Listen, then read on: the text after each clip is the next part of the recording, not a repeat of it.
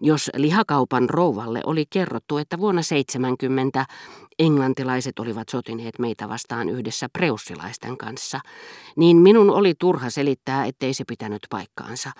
Joka kolmas viikko lihakaupan rouva selitti minulle keskustelun kuluessa, se on sen sodan takia, kun Englanti julisti meille vuonna 70. Mutta minähän olen sanonut teille jo ainakin sata kertaa, että te erehdytte. Hänen vastauksestaan kävi ilmi, että hänen vakaumustaan ei pystynyt järkyttämään mikään. Ei silti, ei heille silti kannata vihotella. Aika parantaa haavat ja niin edelleen. Kerran hän sitten uhosi sotaa Englantia vastaan. Kun minä puolestani olin toista mieltä ja saarnasi, parempi jos pärjätään ilman sotaa, mutta kun kerran on pakko paras painaa päälle vaan. Niin kuin sisko selitti, niin sen vuoden 70 sodan jälkeen Englantia vastaan kauppasopimukset vie meidät vararikkoon. Sitten kun sota on voitettu, tänne ei päästetä yhtään englantilaista ilman, että sen on pakko maksaa 300 frangia, niin kuin meitin nyt, kun mennään Englantiin. Tämmöinen oli kaiken kunniallisuuden ohella ja sisukkuuden, millä he kieltäytyivät antamasta keskeyttää itseään ja ottivat taas, jos niin tapahtui, tarvittaessa parikymmentä kertaa samasta kohdasta, mikä teki heidän puheistaan järkähtämättömiä kuin Bachin fuugat. Asukkaitten luonne tällä 500 hengen paikkakunnalla, jota kastanjapuut, pajut, punajuuri ja perunapellot reunustivat. Françoisin tytär sitä vastoin uskoi olevansa moderni, tavanomaiset ladut taakseen jättänyt nainen. Puhui Pariisin slangia eikä unohtanut yhtään asiaan kuuluvaa sutkausta. Françoisin päästyä sanomasta, että tulin erään ruhtinattaren luota, aha, mustalaisruhtinattaren varmaan, ja kuultuaan, että odotin vierasta, hän kysyi, oliko nimeni Charles. Olin kyllin naivi vastatakseni kieltävästi niin, että hänen onnistui sijoittaa, ja minä kun luulin, että Charles odottaa charlatan. Charlatan on huijari. Erikoisen hyvää makua se ei osoittanut, mutta välinpitämättömyyteni alkoi järkkyä, kun hän sitten kommentoi Albertinin viipymistä. Taisi tulla pitkä tiima. Ei hän enää tule. Sellaisia ne ovat nämä nykyajan nanaat. Hän siis puhui eri kieltä kuin äitinsä, mutta mikä erikoisinta, hänen äitinsä murre kuulosti erilaiselta kuin se, jota puhui hänen isoäitinsä, kotoisin Bayeux-le-Pin nimiseltä paikkakunnalta, aivan Françoisin synnyin seudun lähettyviltä. Siitä huolimatta murteissa oli eroja niin kuin maisemissakin. Françoisin äidin luona maa kallistui syvänteeksi ja siinä kasvoi pajuja.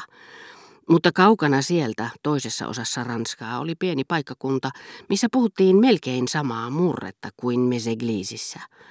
Keksin sen olemassaolon samalla kun sain aiheen sitä harmitellakin.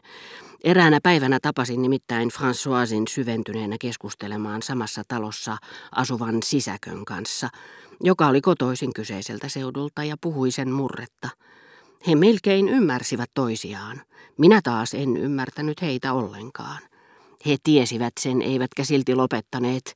Ilo tavata kotikyläläinen, vaikka he olivatkin syntyneet niin kaukana toisistaan, hyvitti heidän mielestään kaiken, ja he puhuivat jatkuvasti minun aikanani tätä vierasta kieltä niin kuin aina tehdään, kun ei haluta toisten ymmärtävän.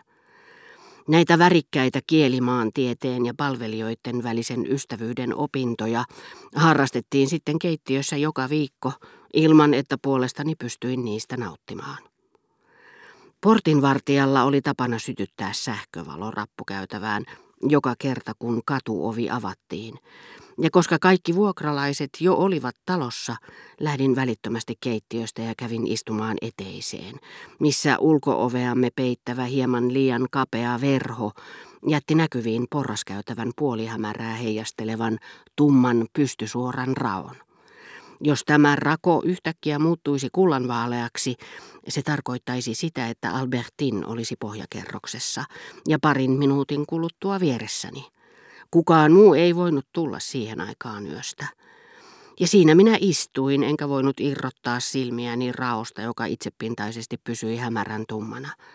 Kumarruin ollakseni varma, että näin kunnolla, mutta vaikka kuinka olisin tuijottanut, Musta rako ei vastannut kiihkeään odotukseeni, eikä suonut minulle sitä pyörryttävää iloa, mikä minut olisi vallannut, jos olisin nähnyt sen kultatangoksi vaalenevan. Olihan siinä kyllin huolta yhden Albertinin takia, jota en Germantien iltajuhlissa ollut ajatellut kolmea minuuttia – mutta herättäessään muistoja toisten tyttöjen, etenkin Gilberten muinoin viivyttelyllään aiheuttamista odotuksen tunteista, hän sai aikaan sen, että pelkkä fyysisen nautinnon menettämisen mahdollisuuskin aiheutti minulle julmia henkisiä kärsimyksiä. Ei auttanut muu kuin mennä huoneeseeni. François seurasi minua sinne. Hänen mielestään minun oli turha, juhlat kun olivat ohi, pitää jatkuvasti ruusua napin lävessäni ja hän tuli ja yritti ottaa sen pois.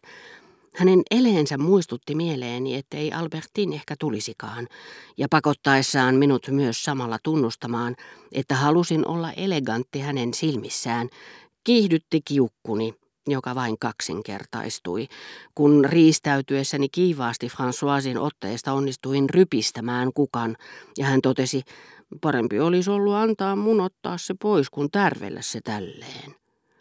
Muuten, mitä ikinä hän sanoikin, se raivostutti minua. Kaivattua odotellessaan kärsii niin paljon hänen poissaolostaan, ettei voi sietää muiden läsnäoloa. Françoisin lähdettyä ajattelin, että jos nyt tosiaankin olin tulossa turhamaiseksi Albertinin takia, oli todella harmillista, että niin usein olin esiintynyt hänen edessään hoitamattomana. Monen päivän parran sänki leuassani silloin, kun iltaisin annoin hänen tulla, jotta taas hyväilisimme toisiamme. Tunsin, että hän vähät välitti minusta, jätti minut yksin. Kaunistaakseni huonettani siinä toivossa, että Albertin vielä tulisi, ja koska se oli aarteistani kauneimpia, panin ensimmäistä kertaa vuosikausiin yöpöydälleni Gilberten minulle aikoinaan Berkotten nidettä varten teettämän turkooseen koristetun kansion, jota niin kauan olin halunnut nukkuessani pitää lähettyvilläni yhdessä marmorikuulan kanssa. Muuten siinä missä poissa oleva Albertin, hänen läsnäolonsa jossakin muualla, minulle tuntemattomassa paikassa, mille hän oli antanut etusijan, herätti minussa tuskallisen tunteen, joka siitä huolimatta, mitä tuskin tunti sitten olin sanonut Suonnille kyvyttömyydestäni tuntea mustasukkaisuutta, olisi voinut, mikäli olisin tavannut ystävätärtäni vähän useammin, muuttua ahdistavaksi tarpeeksi saada tietää missä ja kenen kanssa hän vietti aikaansa. En uskaltanut lähettää ketään Albertinin luo, Kello oli liian paljon, mutta siinä toivossa, että hän ehkä illasti jossakin kahvilassa ystävättäriensä kanssa ja saisi päähänsä soittaa minulle, yhdistin nappia painamalla puhelinlinjan huoneeseeni ja katkaisin yhteyden postitoimiston ja portinvartijan huoneen välillä, minne puhelut yleensä siihen aikaan vuorokaudesta johdettiin.